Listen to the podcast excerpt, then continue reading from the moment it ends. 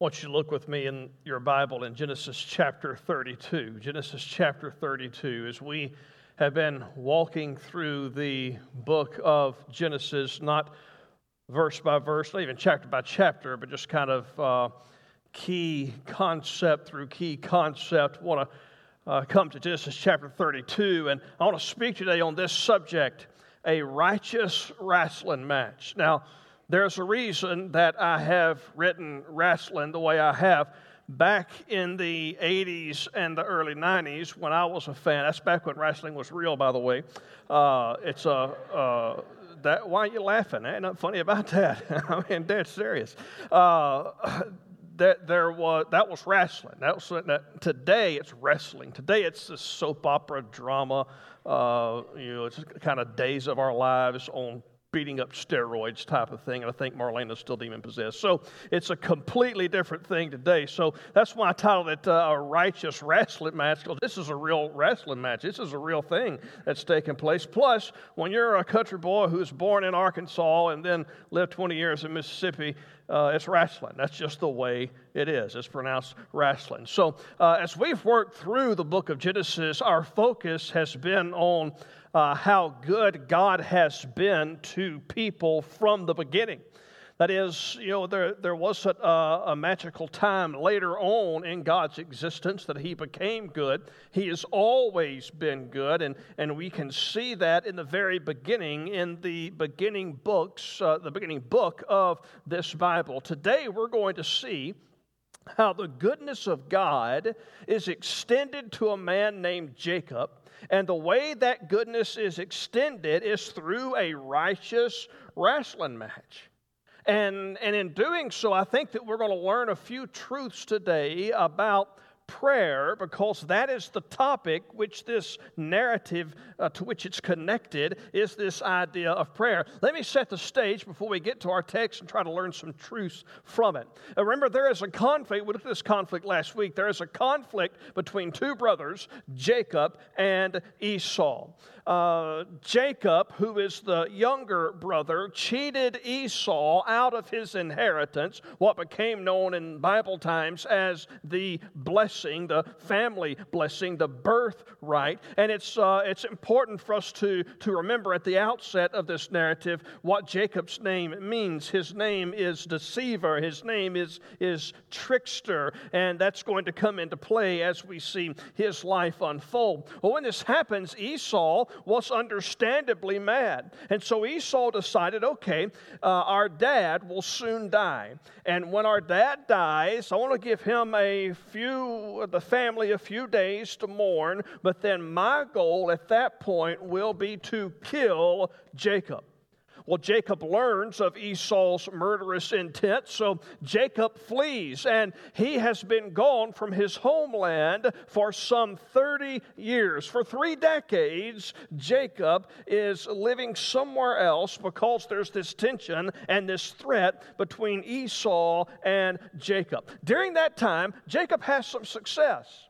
In fact, it's not in our text today, but if you've got your Bible open, you can look back one chapter and see that God gave Jacob a clear message towards the end of this time in exile that he was away from his homeland. In fact, in Genesis 31 and 3, God tells Jacob, I want you to return to the land of your fathers and your kindred, and I will be with you. It's very important. God said, Jacob, I want you to go back home and as you go back home, understand, know, believe, I will be with you. Well, as Jacob gets closer to home, having been gone for some three decades, he begins to wonder about what might take place when he has a confrontation with his brother Esau. In fact, as he's making his way back to his homeland, a messenger comes to him and he says, Hey, Esau's coming to meet you, and Esau has about 400 armed men with him. This, of course, led Jacob to pray. And Jacob gets a little bit concerned, and that's where we pick up in our text. And this is chapter 32. We're going to start in verse 9. And Jacob said, O God of my father Abraham and God of my father Isaac, O Lord, who said to me, Return to your country and to your kindred, that I may do you good. I am not worthy of the least of all these deeds of steadfast love and all the faithfulness that you have shown to your servant. For with only my staff I crossed this Jordan, and now I have become two camps. Please deliver me. It's just a prayer of deliverance. Please deliver me from the hand of my brother, from the hand of Esau, for I fear him that he may come and attack me, the mothers with the children. But you said, I will surely do you good and make your offspring as the sand of the sea, which cannot be numbered for multitude. Now, don't miss what's happening in that text. On two different occasions, Jacob held up God's words in front of him. In verse 9, Jacob said, God, you told me to return to my land, and you promised you would do me good. Then in verse 12, he said, God, you said that if I would go, you would do me good. You would make my, offspring a multitude, and God, that can't happen if I'm dead.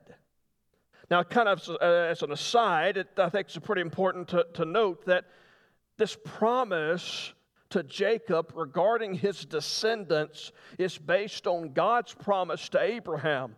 Now, in most contexts, that promise would pass from generation to generation to the oldest child. So, in, in normal circumstances, it would be Esau who would receive that promise to have a multitude. But you remember that Jacob stole the birthright of Esau, he stole the inheritance, and part of that inheritance was this promise to Abraham. And so now it has shifted to Jacob, and he is the one who is promised to have this multitude of people.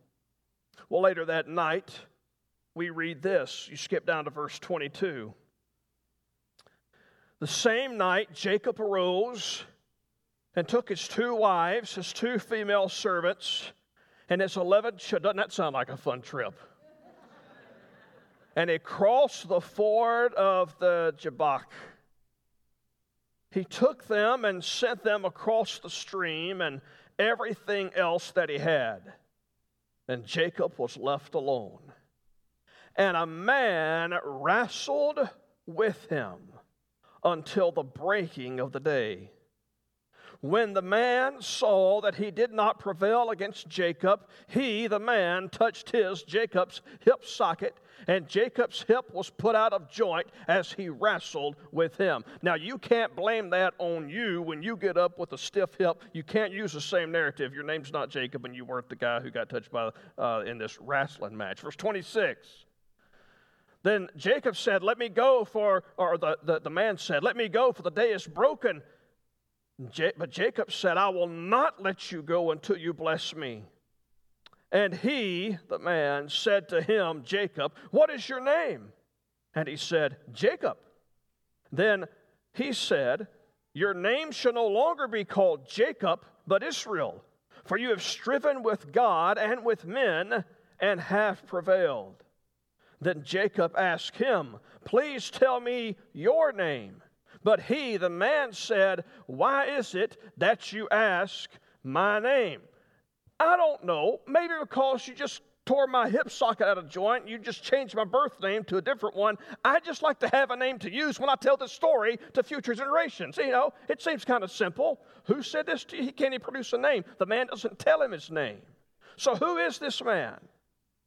Look at the last part of verse 29 says, and there he blessed him. Verse 30 gives us a hint as to who this man is that Jacob is wrestling with. So Jacob called the name of the place Peniel, saying, For I have seen God face to face, and yet my life has been delivered. And then what happens is that Jacob, with his new name, he continues on his journey to meet Esau. And as they are marching towards each other, God moves in the heart of Esau. Esau sees Jacob coming, and Esau runs to embrace him, and they weep in each other's arms for a long time. Jacob is reconciled to his brother, and Jacob becomes the father of the Jewish nation of Israel. When we talk about Israel, Israel. This is Jacob. That is of whom we are speaking. Jacob is the father of this nation, with the most well known descendant being Jesus Christ. Well, what then does this righteous wrestling match have to teach us about our lives today? And remember, it is in the context, I believe it's important to understand the narrative, in the context of prayer, that Jacob is, is crying out to God for deliverance, and then he's having a conversation with God himself as he wrestles with him. What does that have to teach us today? I'm very glad you asked because there are a few things that I want to share with you, a few lessons, in fact, three of them that it teaches me. The first lesson is this we laid hold of many of God's promises through prayer. We lay hold to many of the promises of God through the practice of prayer. You see, Jacob held on to this man, and Jacob refused to let him go until the text tells us in verse 29 and he blessed him. Now, what's interesting is that when you read the entire story of Jacob's life, you'll notice that at Jacob's birth, God gave the promise of this blessing.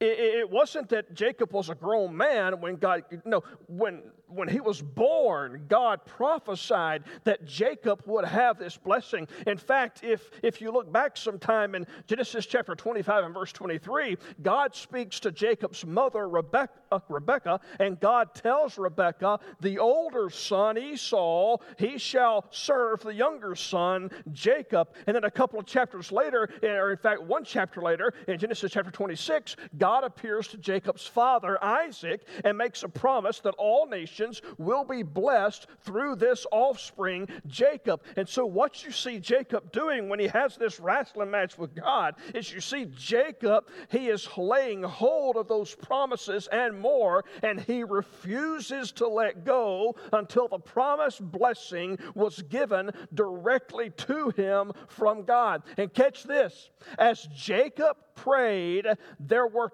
two times that he held up God's promises to him uh, to God himself. If you look in verse 9, he reminds God of what God had said. If you look back at verse 9, it says, And Jacob said, O God of my father, O Lord, who said to me, Return to your country and to your kindred, that I may do you good. In verse 9, he reminds God of what God said back in chapter 31. And then in verse 12, he reminds God of what God said back in chapter 28. Jacob laid hold of the promises of God through a night of prayer. I want to offer to you a word of caution. The Bible is full of promises, some 3,000 plus. And some of those promises apply to specific and unique situations and the fulfillment of those promises may not apply to you literally. I'm not talking about a name it and claim it, blab it and grab it type of paradigm in our spiritual life and in our prayer. That being said, the fact remains that there are many of the promises of God that are left unclaimed in the lives of those who, are, who have a relationship with Him simply because they have not laid hold of them through prayer. Let me give an example or two. God makes a promise in Psalm 23 that goodness and mercy shall follow us all the days of our lives. We need to claim that promise every single day so that we realize that no matter how dark or deep a valley or circumstance that we are in, that God has not abandoned us. In fact, His goodness and mercy, it is with us. We must claim that promise, have to lay hold of that promise through prayer. Or later, God promises repeatedly in Scripture, I will never leave you, I will never forsake you. When you walk through difficult days and you feel all alone, you have to choose to claim that promise that you are never alone. Look, Jesus has offered his blood to provide his promises. Lay hold of them things in Jesus Christ. Lay hold of those promises in Jesus. This, right, this righteous wrestling match reminds me of that truth. Here's a second truth that I learned from this prayer positions us to experience the blessing of God through submission. Okay, I want you to think about the wording of this, and I'll show you why I draw this lesson, or how I draw this lesson from this text. Okay, prayer puts us into a posture or a position to experience the blessing of God through our submission. I want you to think with me for a second about Jacob's life. The very first time Jacob tries to get a blessing from God, he tries to win it, right? Remember his name? Deceiver, trickster the very first time we see him trying to get a blessing, he goes out, fixes some stew, brings it back into his father. His father says, Who is it? And he says, This is Esau. Jacob says, My name is Esau. He's trying to get the blessing through contriving and manipulation and deception. Now, when he is wrestling with God, God asked him, What is your name? Now, do you really think God didn't know his name? And even if you take the position, this is not God, let's say if you take the position, this is at the, you, you, the only other viable option you have is to think this is an angel from God. Do you think God's going to send an angel without knowing a man's name? God, I believe him be wrestling with God, and, and, and, God does not ask him, What's your name? because he doesn't know what his name is. God says, What's your name? And when Jacob answers, guess what Jacob has to do? He has to come face to face with who he is, because literally, Jacob's name means deceiver. Jacob, you've been Jacob. And Jacob has to say, My name is Jacob, my name is deceiver, my name is liar. And then God says, Okay. I'm going to change your name from Jacob to Israel. See, Jacob, the deceiver, the liar, tells the man who he really is, and in so doing, God brings him to a point of conviction and to a point of repentance. And in this way, Jacob surrenders to this man, this God that has encountered him. He admits who he is, and then he's given a new name. And Jacob does not trick to get this new name. Jacob is given this new name by God, Israel which that name speaks of God giving the blessing, not Jacob lying in order to get it. He changes his name to reflect that the very being and, and essence of who he is is changed. And, and some of us, we fall into this trap. Some of us have spent so much time doing what Jacob tried to do. So many of us have been deceiving and wrestling and worrying with the hope of winning some blessing from God. I want you to hear me well this morning when I say this the blessing that you seek will not come from your efforts, it will come from your submission. You see, Jacob won by submitting himself and losing to God. In this righteous wrestling match, sorry, wrestling match, Jacob taps out by admitting to God who he is.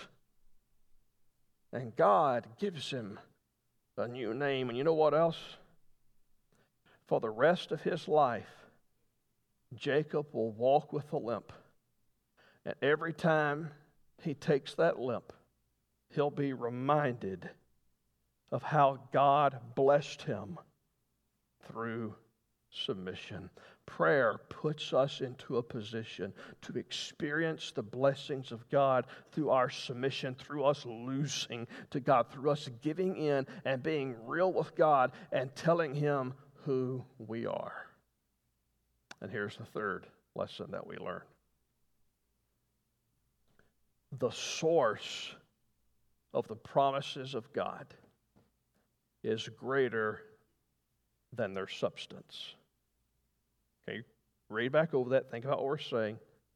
The source of the promises of God, where those promises come from, is greater than the promise itself, than the substance, the, the content of that promise.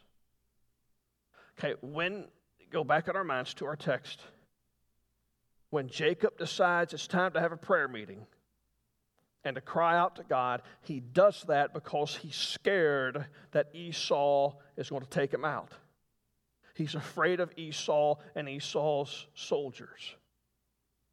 And when you look at his dialogue with God, God never one time promises Jacob that he'll be safe. God never one time promises Jacob that he'll win if they get into a fist fight. Jacob does not know the outcome. God doesn't say, all right, Esau's going to calm down. Just go ahead and go out and meet him. God, God just lets Jacob know it's time to keep returning to the course, to return to his home country as God has instructed him. And Jacob's task was to trust that God would keep his promise to be with him.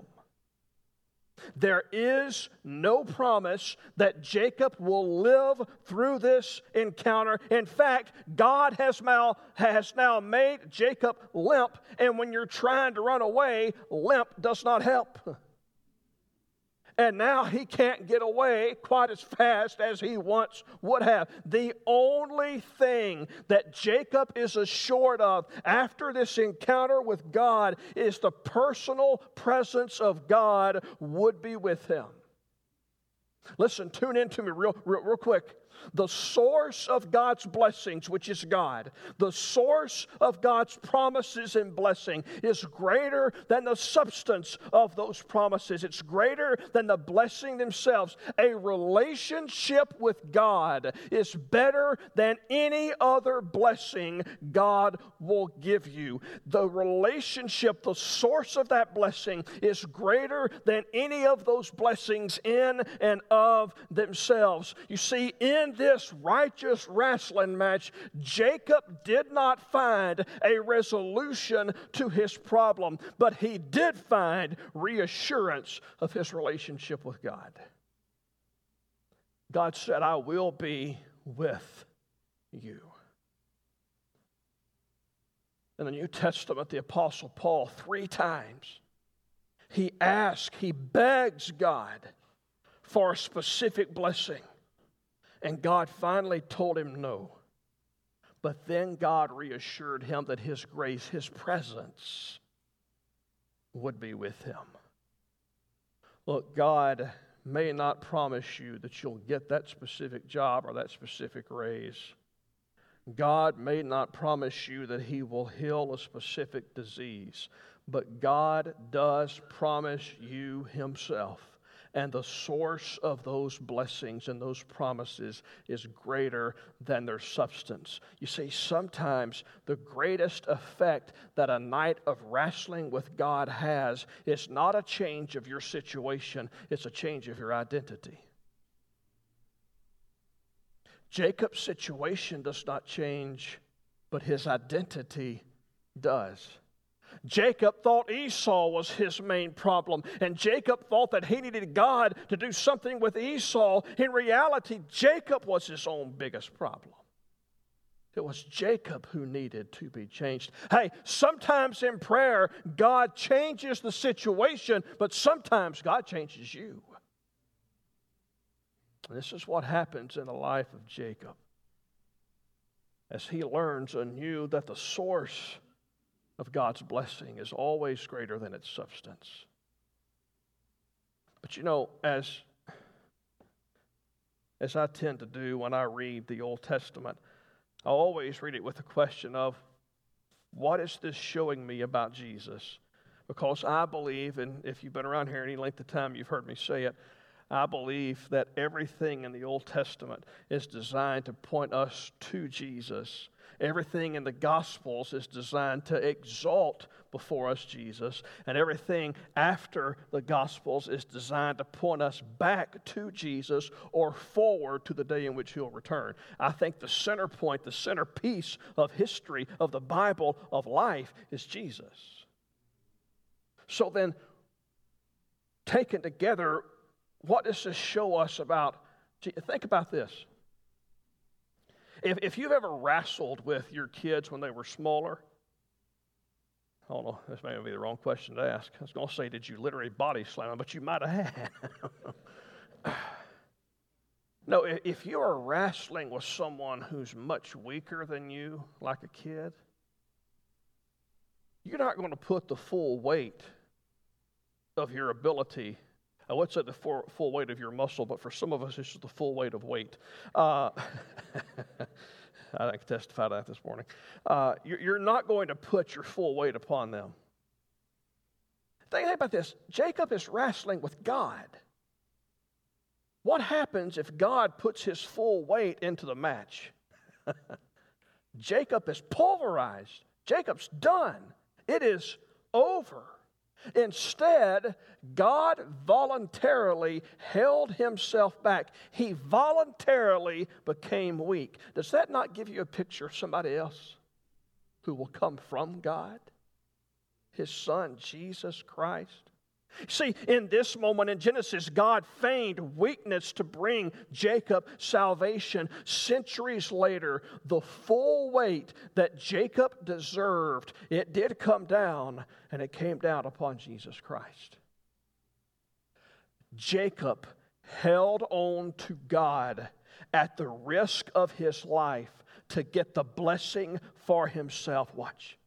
Jesus held on to the cross at the cost of his life, not to get the blessing for himself, to get the blessing for me and to get the blessing for you. God cared enough to come down to Jacob and wrestle with him.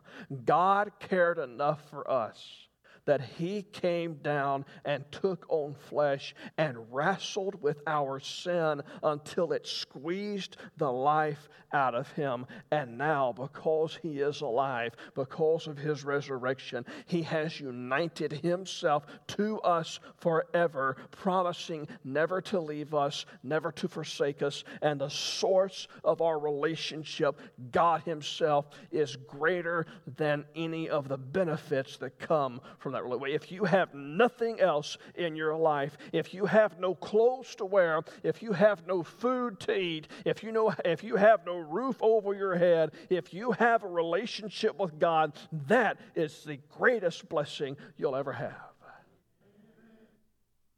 And so I question you very simply this morning is do you have that? Do you have a relationship with God? Well, preacher, I've been baptized. I didn't ask you if you've been baptized. You can be baptized, every tadpole in Florida knows you by name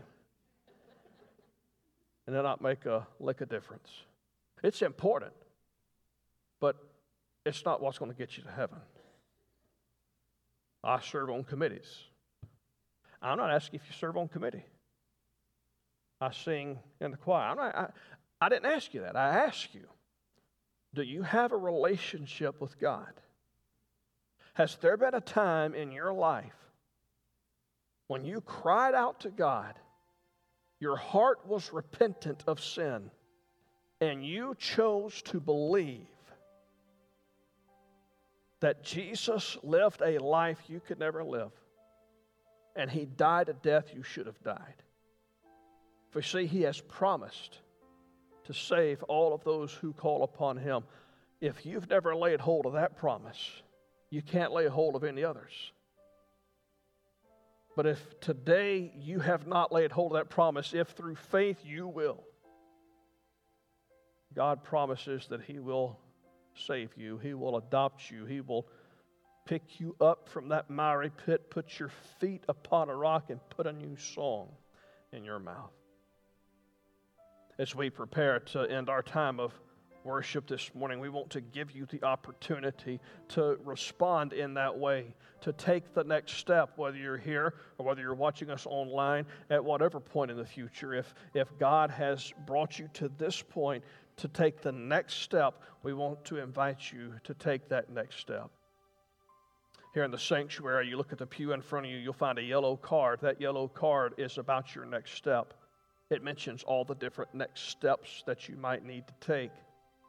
If there's a step on that card that you need to take, then just mark what step that is. Give us your information. When you leave here today, drop that in the boxes that are going to be outside as you exit, and we'll follow up with you that week. If you don't want to do that here on site, or if you're watching us online, you can go to fbcmilton.org slash decision. Just go to our home page, see the decision uh, image, and just click it, and you can let us know what decision you need to take. Don't leave here today wasting the opportunity to wrestle with God. Because as we submit ourselves to Him, He gives us His blessings. We're very thankful that you have.